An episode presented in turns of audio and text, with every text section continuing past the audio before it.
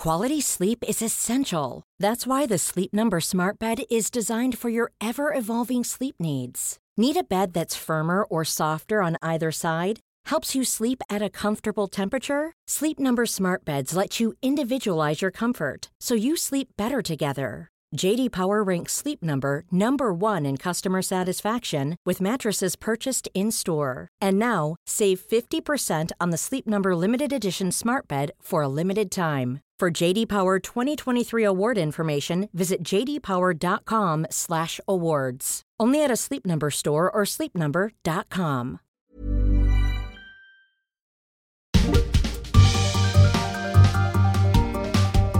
I'm Jordan Smith, a senior reporter for The Intercept. Welcome to Dissent, an intercepted miniseries about the Supreme Court.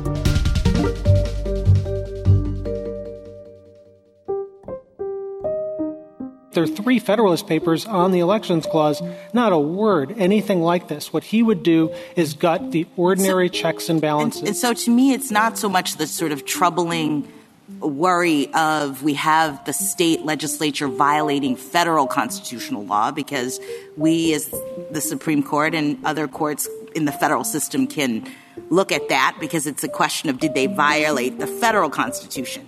Here he's saying, no, we do have to comply with the federal constitution. What we can violate is the state constitution. And what I don't, I, I can't wrap my mind around that argument. I can't either, Your Honor, and Shelby County. Listening to the Moore v. Harper oral arguments about this notion of an independent state legislature, I, like Justice Ketanji Brown Jackson and former acting U.S. Solicitor General Neal Katyal, could not wrap my mind around the logic of the case.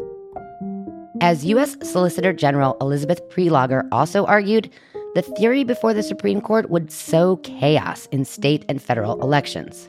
Throughout our nation's history, state legislatures enacting election laws have operated within the bounds of their state constitutions, enforced by state judicial review.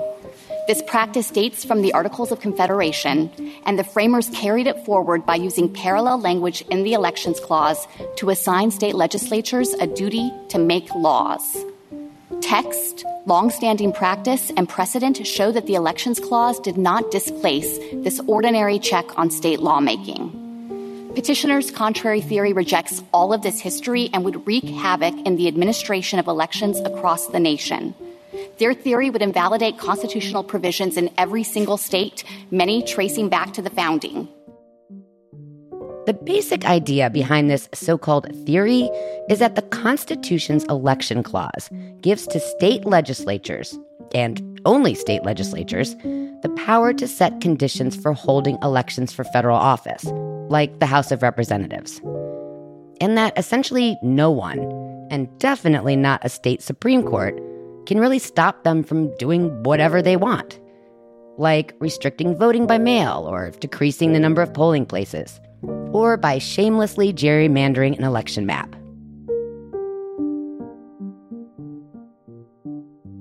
To break down this case and its far reaching implications, I'm joined by Elizabeth Wydra.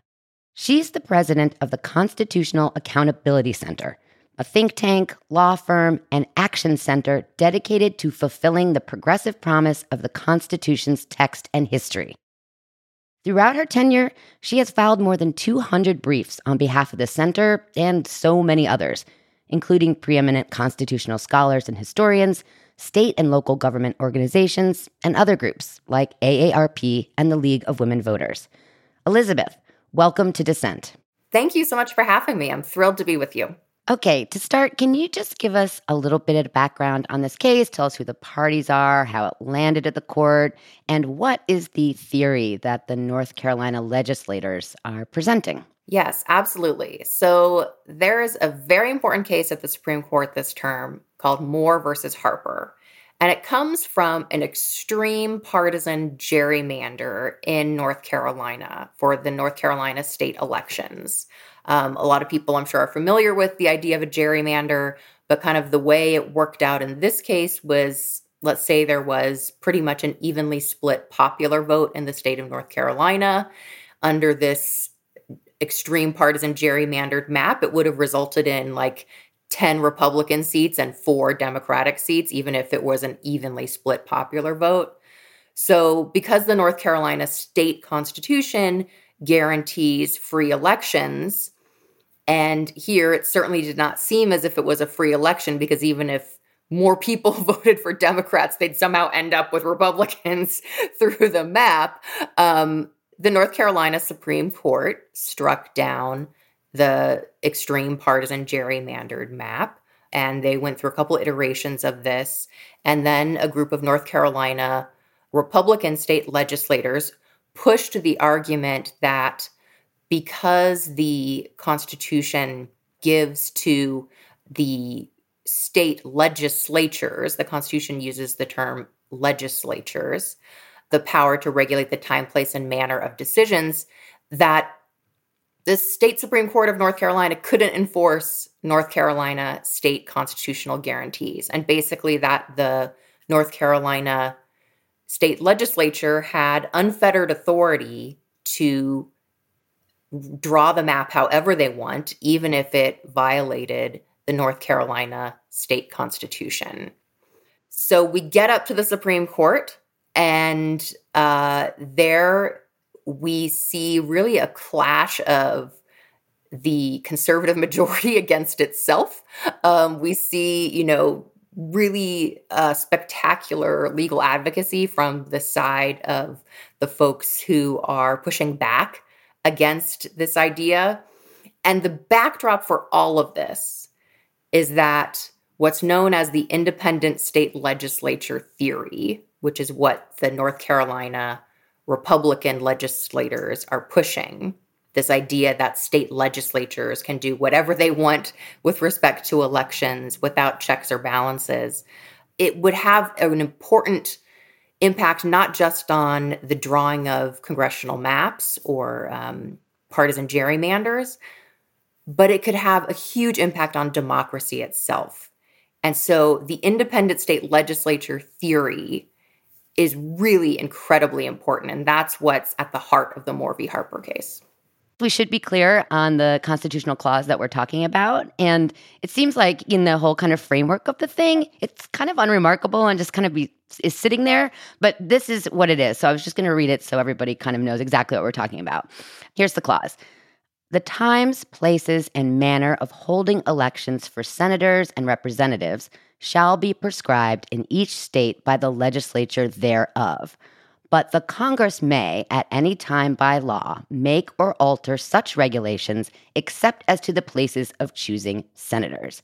So if you could break down what's happening here with this clause and, and how that you know term legislature is, is being used to sort of further the objectives of the North Carolina legislators. Yeah, so I guess as a as a backdrop, you know, the Constitution in many places kind of has layered authority for things. So sometimes state and local governments have certain authority, sometimes the federal government has the authority, sometimes like in this instance, the state has some authority subject to checks by the federal political branches or the federal courts. And so what I want to acknowledge is that, you know, if if you are, are a layperson and you're reading this, it does say the word legislatures of the state. So you might be, oh, okay, well, the North Carolina Republican state legislators have a good argument. No, they don't. and that's because certainly when the elections clause was drafted by the framers of the Constitution in the 18th century, the idea that state legislative activity included other aspects of state lawmaking. So that would include, you know, a governor's veto of state legislative action. It would include state court checks on state legislative activity. That was understood to be part of kind of the legislative action of a state. In addition to that kind of mechanical understanding from the founding, not to be like too shady about it, but like the the drafters of the Constitution, like James Madison, were extremely suspicious of the, uh, let's say, the quality of state legislatures. So the idea that they would have given them uh, in the elections clause this unfettered power without any checks or balances just doesn't really match up to the feelings that the drafters of the Constitution had about state legislatures. But I think even more important, you know, we don't want to just go on just vibes when it comes to interpreting the Constitution. You know, as Justice Ketanji Brown Jackson noted in the oral argument that was held at the Supreme Court in Moore versus Harper, state constitutions create state legislatures. It's all sort of the same organism. And so if you have the state constitution setting out certain guardrails for election processes, whether it's with respect to voting rights, whether it's with respect to the drawing of maps, or as I'm sure we'll talk about in more detail, the choosing of electors when it comes to um, presidential elections, which comes in Article 2 of the Constitution. You know, the idea that this, those state constitutional restrictions apply to state legislative activity is just an organic part of how this stuff works. So, what might seem like a reasonable argument at first blush really isn't. Exactly. And we'll get into some details on all of these things for sure. But just first, for listeners, there were a lot of lawyers arguing this case, including current U.S. Solicitor General Elizabeth Prelogar and two former Solicitors General, Neal Katyal and Donald Verrilli, each of whom argued against this independent state legislature thing, or ISL thing for short, on behalf of the various parties. And then there was lawyer David Thompson representing the North Carolina state legislators who are hoping the Supreme Court will essentially bless this wholesale reimagination of the Elections Clause. Here's Thompson with his opening pitch to the justices.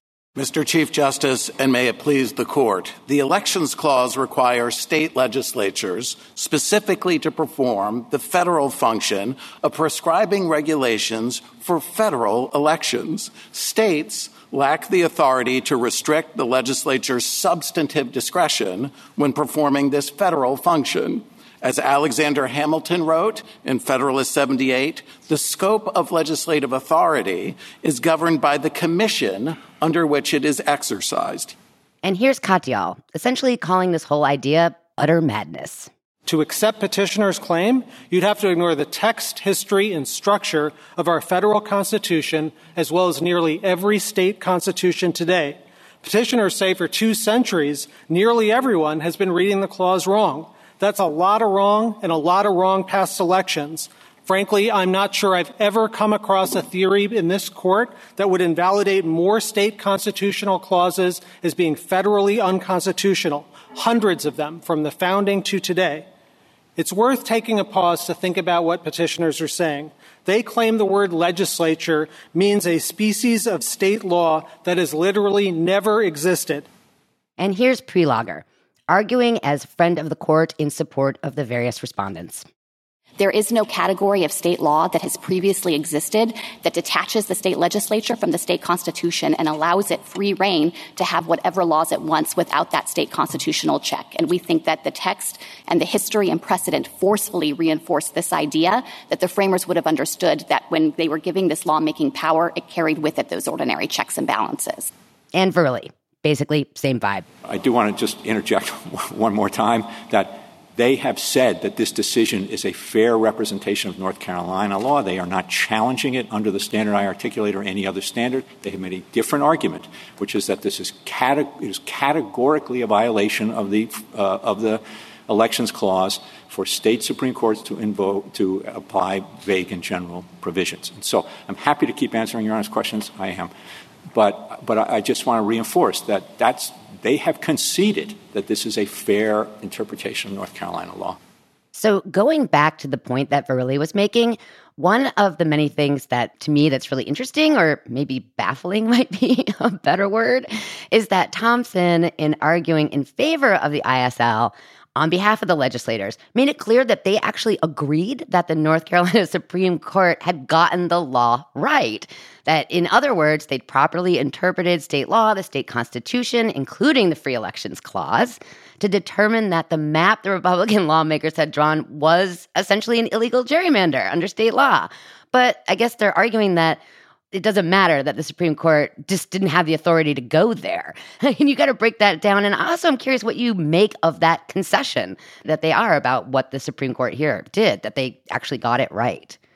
That's a really great question. And what Don Verrilli, who's a fantastic lawyer, is doing here is making clear to the Supreme Court that the proponents of independent state legislature theory in the Moore versus Harper case are swinging for the fences. They are asking for an extreme, extreme understanding of what independent state legislature theory would mean, which is that even where the North Carolina State Supreme Court is getting the North Carolina Constitution correct, and the state legislature engaged in an unconstitutional under that state constitution partisan gerrymander they cannot be they cannot be thwarted in their efforts to put this partisan gerrymander into place because under their theory state legislatures have unfettered authority. And what don verrilli is doing in that clip is trying to convince some of the perhaps more moderate, although it's difficult to use that label with respect to the Supreme Court, but some of the more moderate conservative members of the court from adopting a middle ground. Because one thing that did seem fairly clear from the argument was that it would be tough for the Republican state legislators to get a five justice majority for that extreme view that state legislators can do whatever they want they could unquestionably violate the state constitutional provisions, and no one can do anything about it if you're a member of the state Supreme Court. They did have a weird concession at one point that maybe a governor could veto it.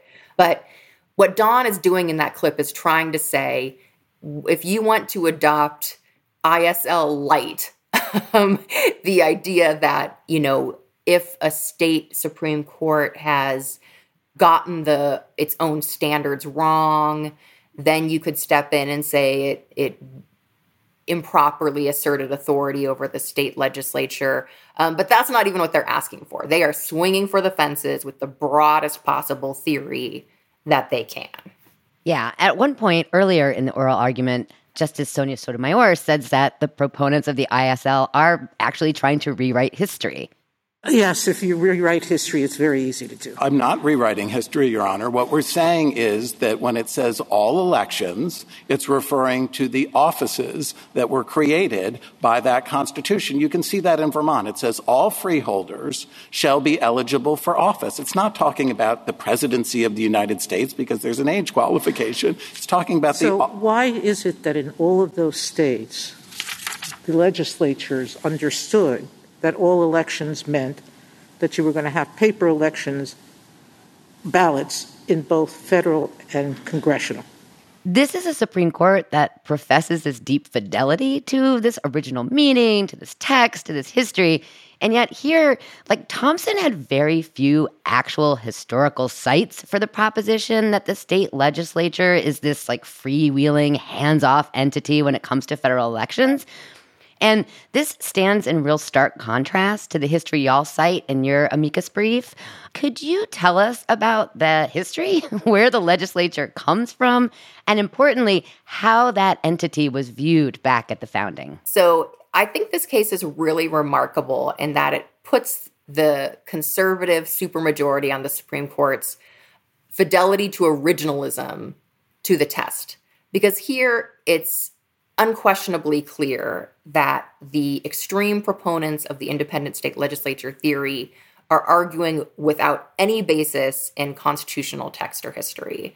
At the time that the Elections Clause was written, the idea of legislatures of the states included checks and balances like the state courts, like the governor. Um, the idea that limits in state constitutions constrained state legislatures, and that was part and parcel of the idea of a legislature, were just commonly known and accepted by the drafters of the Constitution.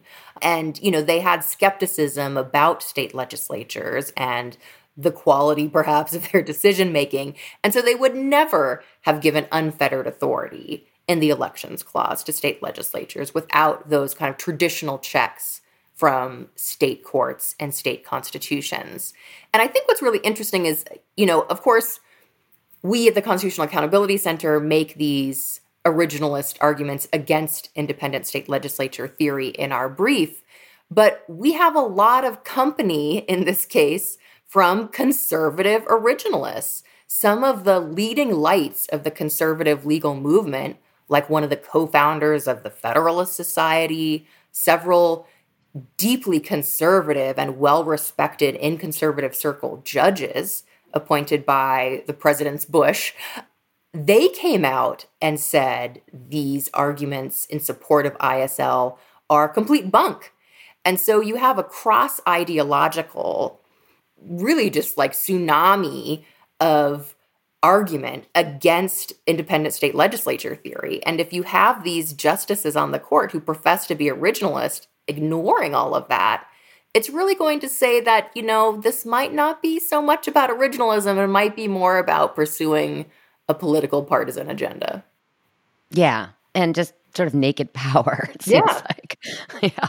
There was an interesting point, or I thought it was interesting. I'm curious what you think, where uh, Justice Amy Coney Barrett is like trying to get at history and, and says, okay, well, if at the time of the founding, would it be understood that the legislature like had the power to to set elections. And if that was like a baseline understanding then the second part of the clause which basically allows congress to step in would have been seen just as a check on that power that already existed and not that this was some clause that was like setting up some new power for the state legislature as thompson seemed to be arguing i mean i i, I think i read that sort of uh, right but i'm just curious if you have any thoughts about that kind of uh, that little sort of piece of the argument. Justice Coney Barrett, you know, it was interesting to try to figure out where she was coming from. She definitely seemed skeptical of the um, North Carolina Republican lawyers presentation of history and also you know the conclusions that he was drawing about that you know the concession that i think chief justice roberts brought out of him that you know a governor could veto state legislative actions with respect to the elections clause you know didn't seem to be consistent at all with his textual argument that you know it's legislatures get to do whatever they want. And so um, justice coney barrett did seem to pick up on that. And you know i think that's why a lot of us after listening to the argument you know counted perhaps her and chief justice roberts in the camp of people who weren't going to maybe jump in with both feet on the independent state legislature theory. But I think there is definitely a possibility that that there's a majority on the court that could leave the door open for some variation of this and that could do a lot of damage even if the court doesn't take the most extreme view of independent state legislature theory which i certainly hope they will not this is paige the co-host of giggly squad and i want to tell you about a company that i've been loving olive and june Olive and June gives you everything that you need for a salon quality manicure in one box. And if you break it down, it really comes out to $2 a manicure, which is absolutely insane. It's also so easy to get salon worthy nails at home with Olive and June. The difference between how your nails used to look when you did them yourself and now with the Mani system is a complete game changer. The best thing about Olive and June too is it's a quick dry. Dries in about one minute, lasts for five days, and full coverage in up to one to two coats. Visit oliveandjune.com slash perfectmani20 for 20% off your first system. That's oliveandjune.com slash perfectmani20 for 20% off your first system.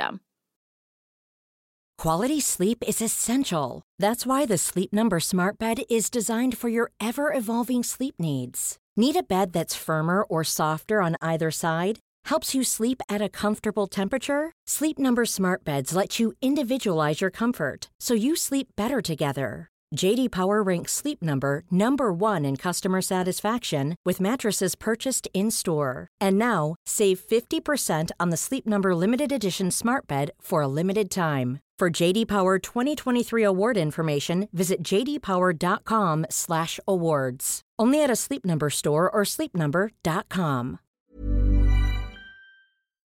Another thing that struck me was that Justice Jackson just kept coming back over and over again to a very basic question, which is if the state legislature is a creation of the state constitution, and that's where it derives its power, then how can it act outside of the scope of power granted to it by the state constitution. So here's a clip of one of those moments. If the state constitution tells us what the state legislature is and what it can do and who gets on it and what the scope of legislative authority is, then when the state Supreme Court is reviewing the actions of an entity that calls itself the legislature, why isn't it just looking to the state constitution and doing exactly the kind of thing you say when you when you uh, admitted that this is really about what authority the legislature has?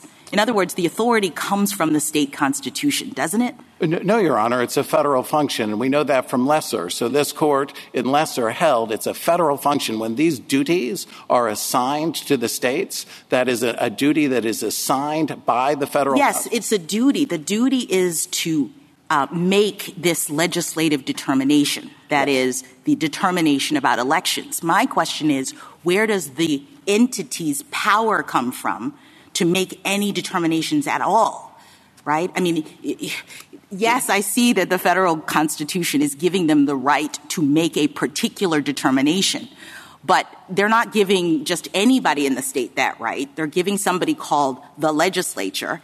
And in order for us to have a thing called the legislature, we have to look at the state constitution to determine where those, you know, what that entity's powers are, how they can be exercised. Other than that, I don't really understand how the legislature is authorized to act at all. Throughout the argument, she kept saying basically, yeah, yeah, yeah, yeah, but this, right? So I'm curious what you make of this. And can you d- explain what she's trying to get at over and over again here? That Thompson regularly seems to be sidestepping or just like flat out avoiding answering. Yeah, I mean, it is a fundamental flaw in the logic. The proponents of independent state legislature theory are saying that they can act contrary to the very charter that creates them. Justice Jackson, one of the things that I, I really enjoyed uh, seeing from her after she joined the bench is the way that she just zeroes in on these you know, fatal flaws in the logic of um, advocates' cases. It's probably terrifying if you're arguing before the court, but you know, and this was where she just really, I think, got them. And they and Thompson never came up with a good response to Justice Jackson because there isn't a good response. You know, the idea that the state legislatures can ignore the state constitution when the state constitution creates them just doesn't make any sense. And the state courts applying the state constitution, you know, that's how those gu- guardrails are applied. And, you know, she just really got to the point and he never really was able to get around that. No, I mean, I don't. If if not the Constitution, the state constitution, where would the legislature come from? yeah. and, and if it if it doesn't come from anywhere else, then how can it not be bound by the thing that created it? And as you said, gives it the guardrails that it operates under in every other way. Exactly. I guess, except for asterisk this one. yes, right. You know, it doesn't make any sense. You know, Thompson, the lawyer for the Republican uh, legislators never really came up with an answer. But, you know, some of the conservative allies, perhaps, of this argument on the court did try to suggest a way around that by saying perhaps state courts, when it comes to the elections clause, have to be enforcing identifiable standards. And so they couldn't be these vague, broad terms. They had to be identifiable standards. And so that was kind of the way that other conservatives tried to get around Justice Jackson's trenchant point, but there's no way under the most extreme theory that you can get around that. No. And also to that point, they're like, well, there's these squishy things like fair elections. What could that possibly mean? How could we possibly know? And I think there's a one point where Sotomayor's like, what do we mean when we say free speech? What do we mean when we say due process? Like, I guess in that sort of whatever the theory is about the you know these mushy things mm-hmm. that somehow the federal court would be able to come in to decide i guess when it's too yes. mushy but i mean that makes no sense to me either because first of all we have the same sort of mushy that's not the right word we have the same sort of free flowing kind of ideas that are embodied in our constitution that they still can't agree on lots of times what they mean let alone would they know what North Carolina meant by it or Wisconsin or whoever else. I just thought this is like a dangerous theoretical middle ground or that, you know, we're going to give you some out here. And I find that it scares me a little bit because I, I don't, I don't, I don't think that they're better positioned to decide what that meant for the history of North Carolina or any other state than than those Supreme Court justices in those states would be.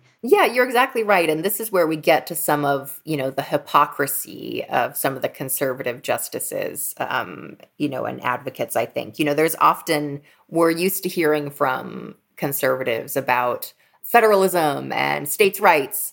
And, you know, here, instead of kind of broad deference to state courts, they floated this idea that, you know, unless state courts were doing something that was, you know, really along the lines of an identifiable and uh, specific standard, that the federal courts would come in and say, no, no, no. And that was a little unclear exactly what they were talking about there. But, you know, you're exactly right. Like our Constitution and many state constitutions have broad guarantees. And for a lot of us, that's a good thing. You know, we should have, you know, broad guarantees in the Constitution that then are translated into more specifics by legislation, by policy making, by the political branches.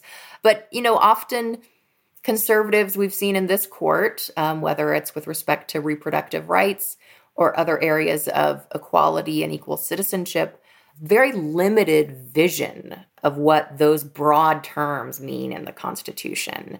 And so there does seem to be a, a little bit of a freak out by some of these conservative justices about what are intentionally broad and sweeping guarantees. You know, the idea of free elections, which is what we're talking about under the North Carolina state constitution, is a big term. It's a big guarantee. It's a broad guarantee. And it should be. and so if we have a ruling from the court that cuts back on state courts' ability to protect voter rights, you know, to protect against uh, suppression and obstacles being placed on the right to vote, you know, in addition to partisan gerrymandering, not just, you know, not even getting to the fake electors scheme that former President Trump and his allies were trying to push using the same independent state legislature theory you know, there could be a lot of mischief made that that would be to the detriment of our democracy. Yeah. Okay, so we played that clip of Justice Jackson talking to Thompson, and then Thompson tried to respond, and then Justice Sotomayor jumped in. Well, Your, Your, Honor, we know that's not right because in Leser, the people of Maryland tried to prevent women from voting. And the way they did that is they put in their state constitution a prohibition on adopting the 19th Amendment. And then it came to this court, and this court said uh, that this is a federal function and that substantive limit of the state constitution was inapplicable. So that's what we're dealing with here is a federal function. But that was because it, it violated the federal constitution, not because it violated the state constitution. But let me go back to what I don't fundamentally understand about this case. And a bit later, Thompson and Sotomayor have a back and forth on the difference between substance and procedure. It seems that every answer you give is to get you what you want, but it makes little sense. We have more than one occasion said that we describe the task in Mistrada of distinguishing between substantive and procedural rules as a logical morass that the court is loath to enter. And, and I simply, I, I, what I don't understand is the question that Justice Jackson asked you, which is if judicial review is in the nature of ensuring that someone's acting within their constitutional limits, I don't see anything in the words of the Constitution that take that power away from the states. And and this kind of gets to what you were talking about the veto thing, I think. So I'm hoping you can try to kind of explain the significance of this idea, this procedure versus substance thing hurt my brain a little bit because it, it, seems like Thompson's saying, well, cool, right? So the legislature passes something and then if it has like this rote hurdle to cross, say it has to be presented to the governor and she has the power to veto something under state law, well, that's just procedure. But anything substantial that I guess would give anyone else, especially the courts, an opportunity to change what the legislature has done, then that is out.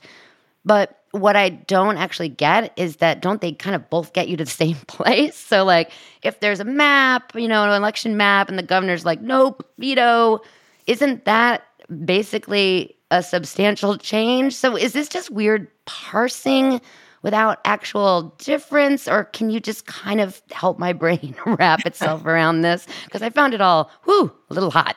yeah, no one was really buying that distinction. Um, well, I shouldn't say that. You know, I, I don't think there was a majority of justices on the Supreme Court who were buying that distinction. You know, it seemed to be an attempt to say something like the procedures by which a decision is adopted or made can be enforceable by the state courts or by a governor, but the actual like substantive guardrails can't be enforced by state courts. And that just doesn't really make any sense, you know, other than through kind of a results oriented backward kind of uh you know reverse engineered logic and you know i think that part of this when it was argued a little more coherently by some of the friendlier justices on the court in their questioning of the lawyers who were pushing back on independent state legislature theory was this idea of trying to limit some of the interference on state legislatures when it comes to election procedures. And that's where we get to the ghost of Bush v. Gore, where all bad things come from. I was just going to bring this up. So why don't we just go to that? Because the thing that keeps coming up over and over is Bush v. Gore. So just a reminder that it's the court case that essentially ended the recount in Florida back in 2000 and landed George W. Bush in the White House. So why, why, why Bush v. Gore? And know, right? what's the significance and how terrified should I be? Yes. that this has somehow raised its head from like the, you know. I know. Uh, from, it was oh. supposed to be fact bound, but somehow it, it still sticks around. It's escaped its cage. yes, exactly.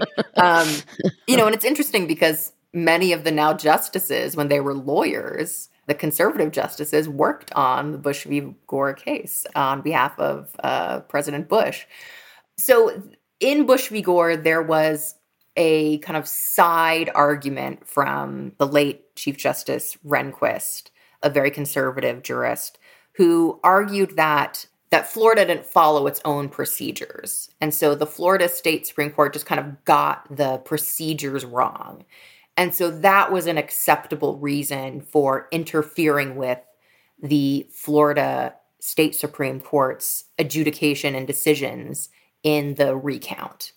Because again, normally there is this deference that we provide to state courts when it comes to their interpretation of state law because, you know, they presumably are the experts and not the federal courts who are expert in federal law.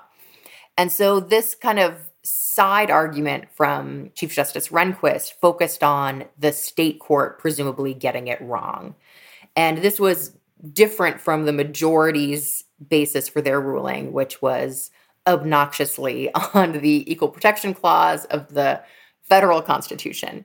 All of that is a long way of saying that there was sort of this attempt by some of the conservative justices in v. Harper who might not be willing to take the train all the way to crazy town when it comes to independent state legislature theory, but might be willing to sort of like get on for half of the ride to say that, you know, if it seemed like state courts were not properly enforcing the state constitution that there could be limits on the way that they check state legislative activity when it comes to federal elections. But that is very unclear, really, what that means. And it really would open the door, I think, to all sorts of shenanigans and litigation and major questions about something as sacred and fundamental to democracy as you know the vote of the people being understood to be reliable and predictable in the sense of, you know, you cast your vote, your vote gets counted, your vote has meaning. That is concerning. Yeah. And actually, there's a great, I'm sure, remember, there's a great part where Justice Elena Kagan really hit home the ramifications, the fallout, I guess, essentially, that would come from an embracing of the ISL? Let's play that clip. This is a theory with big consequences. It, um, it would say that if a legislature engages in the most extreme forms of gerrymandering, um, there is no state constitutional remedy for that, even if the courts think that that's a violation of the Constitution. It would say that legislatures could enact all manner of restrictions on voting, get rid of all kinds of voter protections that the state constitution, in fact, prohibits. Uh, it might allow the legislatures to insert themselves, to give themselves a role in the certification of elections and and um, uh, and and and the way election results are um, calculated. So um, and in all these ways, I think what might strike a person is that uh, this is a proposal that gets rid of the normal checks and balances on the way um, big governmental decisions are made in this country. And, and you might think that it gets rid of all those checks and balances at exactly the time when they are needed most. Because legislators, we all know, have their own self interest. They want to get reelected. And so there are countless times when they have incentives to suppress votes, to dilute votes, to negate votes, to prevent um, voters from having true access and true opportunity to engage the political process. Following on that, it's sort of if if the Supreme Court rules in favor of North Carolina, and we could go full train to Crazy Town, or we could even just make a stop at the depot, however you want to kind of take that. Um, how would it potentially affect the way that elections are run? And, and what could be ramifications, even maybe beyond what Justice Kagan has kind of outlined during argument? If you start from kind of the facts of the Moore. Harper case and then work your way out from that, you know, obviously it would allow extreme partisan gerrymanders to go forward without meaningful checks. Um, you know, this is a real problem. You know, you have states where, again, like the popular vote, if you look at what the votes said, you know, in terms of who people voted for, and then look at the way that they're translated into representatives, it bears very little relation. You know, in this case, it would have been if there was about an evenly split popular vote, it would have gone to about 10 Republicans and four Democrats. And so, you know, the, the extreme parties and gerrymandering maps, just, you know, the facts of this case are very concerning. And because the US Supreme Court has said recently that they do not think that the federal courts have a role to play in striking down extreme partisan gerrymanders, that really would allow them to continue without any recourse for voters. So if you then expand from that, you know, worth looking at state limits on the right to vote, you know, voter suppression, making it harder for people to cast their votes, whether that's changing, you know, voting procedures or the way that you register to vote. Those could be could go forward without any sort of state court checks and balances. And then jumping from Article 1 of the Constitution to Article 2, which deals with the way in which uh, the President of the United States is elected Actually, let me stop you because I, we might as well just put that in the mix now because I was going to ask you about that. I think because there's this other piece, right, which this is Article 2 piece. Maybe you can say what that is because I, I think the fear I hear in part it, from what I've heard and read is sort of like that this is like one step.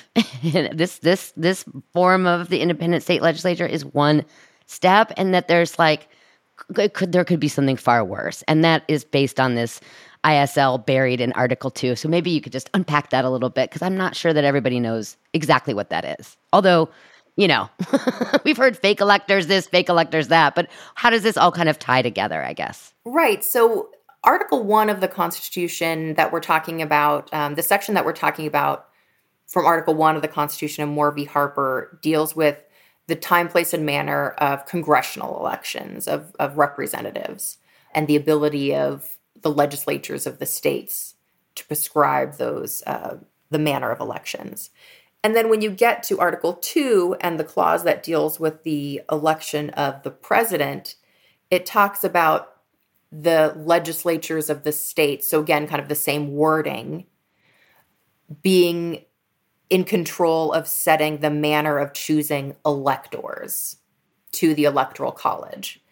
So generally in, you know, when we're talking about how to interpret legal phrases and, and words in the laws, if it's interpreted one way in a related context, you interpret it similarly in the other context. And so the concern is that if there is this unfettered authority given to state legislatures with respect to the time, place, and manner of congressional elections in that part of the Constitution, when it comes to the manner in which electors are chosen for the president in Article 2 of the Constitution, then that same extreme independent state legislature theory would apply. And then you would get yourself into situations like we saw being pushed by Team Trump, um, where they were urging state legislators to put up a whole new slate of electors that went against the will of the people in that particular state and that would have kept President Trump in power despite the vote of the people to the contrary. So nothing that much to worry about. no, it's, it's it's definitely something to worry about, and I think you know it's you know sometimes I understand that you know for folks who are not deeply entrenched in this, you know your eyes start to glaze over when it's you know gerrymandering and uh, you know independent state legislature theory and all of this. And in some ways, I think that was very savvy to have for proponents of the independent state legislature theory to bring it to the court in this particular context and not in that perhaps most dangerous context of trying to keep a president in power despite the vote of the people electing a different president, you know? And so I think there should be no mistaking that that is what um, we would be headed toward if independent state legislature theory is accepted in this particular case. Neal Katyal's opening was was was sort of lasered in. Thank you, Mr. Chief Justice, and may it please the court. For 233 years, states have not read the elections clause the way you just heard. There are two reasons to affirm. One is that when enacting legislation, there's no such thing as an independent state legislature. The other is that North Carolina statutes authorize what the North Carolina court did so, on the first episode of Dissent, I spoke to legal analyst Jordan Rubin about why the court would even take up this case, right? The point that Katyal is making here sort of, to me, underscores that question. Um, what do you make of them taking the case in the first place? Yeah, I think, you know, it's important to remember that to take a case, you need four justices. Um, and to win a case, you need five. So we already know that there are um, that there are a number of justices on the court who either are embracing the theory. I'd put under that category probably uh, Justices Alito, Gorsuch, and Thomas. And then at least, you know, Justice Kavanaugh, who during his time as an advocate argued uh, in a certain sense for the independent state legislature theory. So I, I'm not surprised necessarily that there are four justices who wanted to hear it. You know, I could see um, more, you know, again, it's kind of tough using this label uh, for this court, but it's all in context. The more quote unquote moderate conservative members of the conservative supermajority, like perhaps Chief Justice Roberts, um, might have wanted to, you know, tweak the theory to make it a little more palatable and not quite the extreme version that is being put forth by some conservatives. We don't know because of the lack of transparency around the certiorari process which four justices, or maybe more, voted to hear the case. But, you know, I, I can see some reasons why they might want to. And again, you know, if if you think about if you're someone who wants the independent state legislature theory to move forward, it's probably better to have it in the North Carolina redistricting case rather than you know Trump versus democracy case. Um, you know, and and I will say, fortunately, we saw you know in most of those efforts from Team Trump you know, when they tried to push this, they were roundly rejected by pretty much every court that, you know, John Eastman and company tried to push this theory in.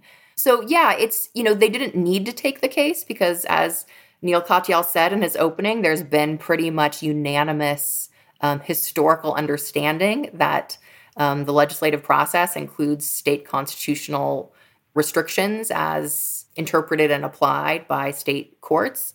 And, you know, also Supreme Court precedent itself suggests that that's not the way that state legislatures operate when it comes to the elections clause. And, you know, the response from the proponents of ISL were just like, uh, yeah, overturn all of that.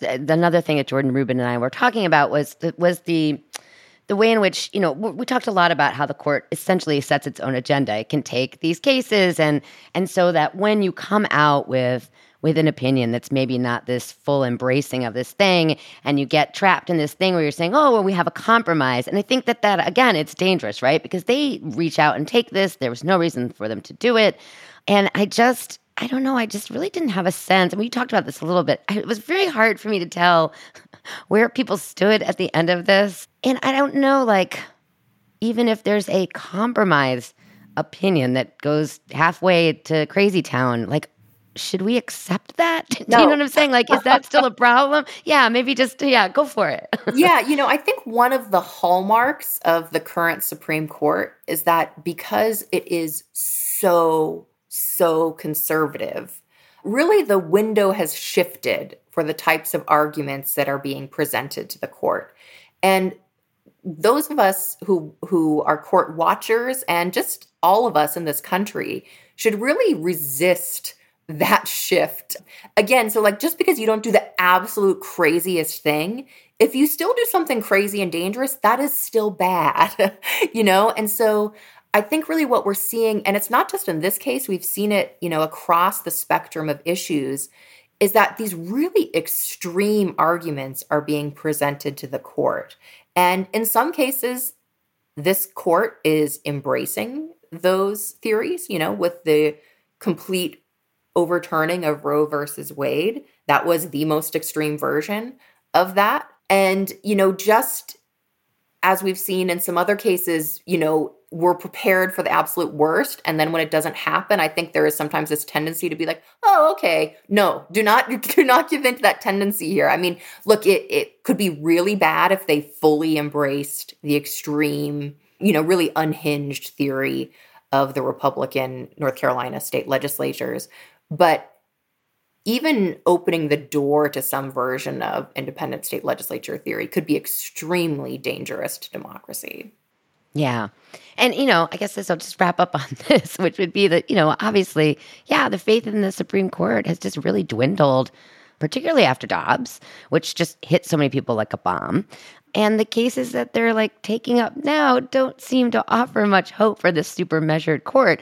So I'm curious about your sort of broader thoughts on the direction of the court and about calls for reform. And I'm curious for you, what would reform look like? when it comes to reforming the Supreme Court, the way that I like to think about it, you know, is to put on the lens of what are the problems of justice that we're seeking to solve. And those problems are deep. And while I think probably the most obvious and, you know, maybe easy decision of what reform steps to take is adding more justices to the court simply because, you know, we haven't done it for a long time. The country has grown bigger our ideas of who is included are uh, broader, thank goodness.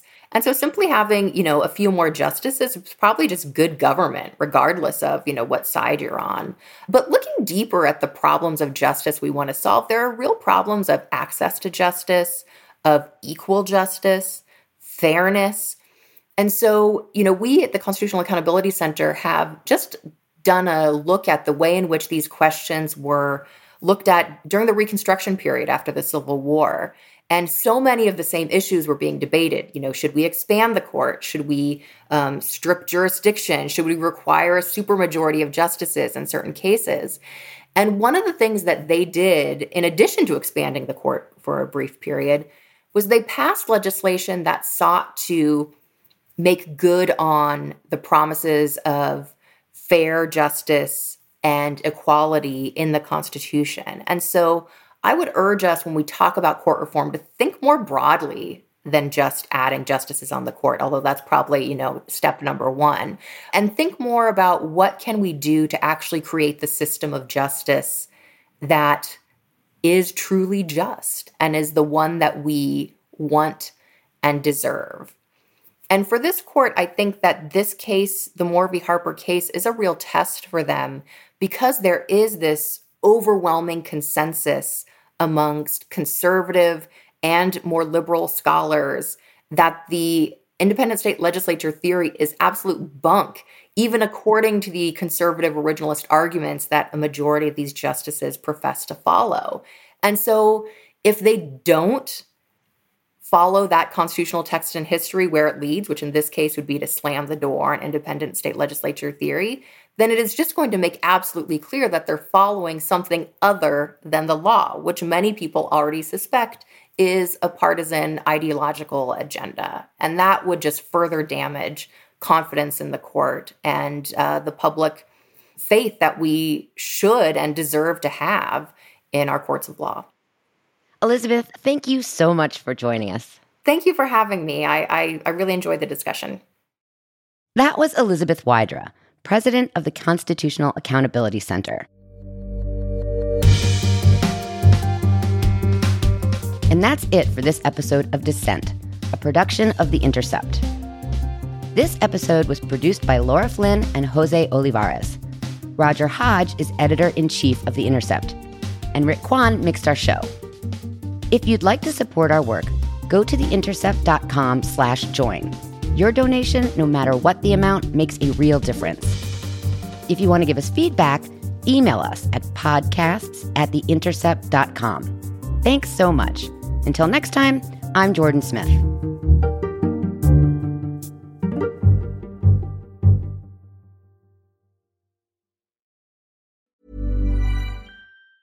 Planning for your next trip? Elevate your travel style with Quince. Quince has all the jet setting essentials you'll want for your next getaway, like European linen, premium luggage options, buttery soft Italian leather bags, and so much more. And it's all priced at 50 to 80% less than similar brands. Plus, Quince only works with factories that use safe and ethical manufacturing practices. Pack your bags with high-quality essentials you'll be wearing for vacations to come with Quince. Go to quince.com slash trip for free shipping and 365-day returns. Hold up. What was that? Boring. No flavor. That was as bad as those leftovers you ate all week. Keke Palmer here, and it's time to say hello to something fresh and guilt-free. Hello Fresh. Jazz up dinner with pecan-crusted chicken or garlic butter shrimp scampi. Now that's music to my mouth. Hello Fresh. Let's get this dinner party started. Discover all the delicious possibilities at hellofresh.com. When you make decisions for your company, you look for the no brainers. And if you have a lot of mailing to do, stamps.com is the ultimate no brainer. It streamlines your processes to make your business more efficient, which makes you less busy. Mail checks, invoices, legal documents, and everything you need to keep your business running with stamps.com. Seamlessly connect with every major marketplace and shopping cart.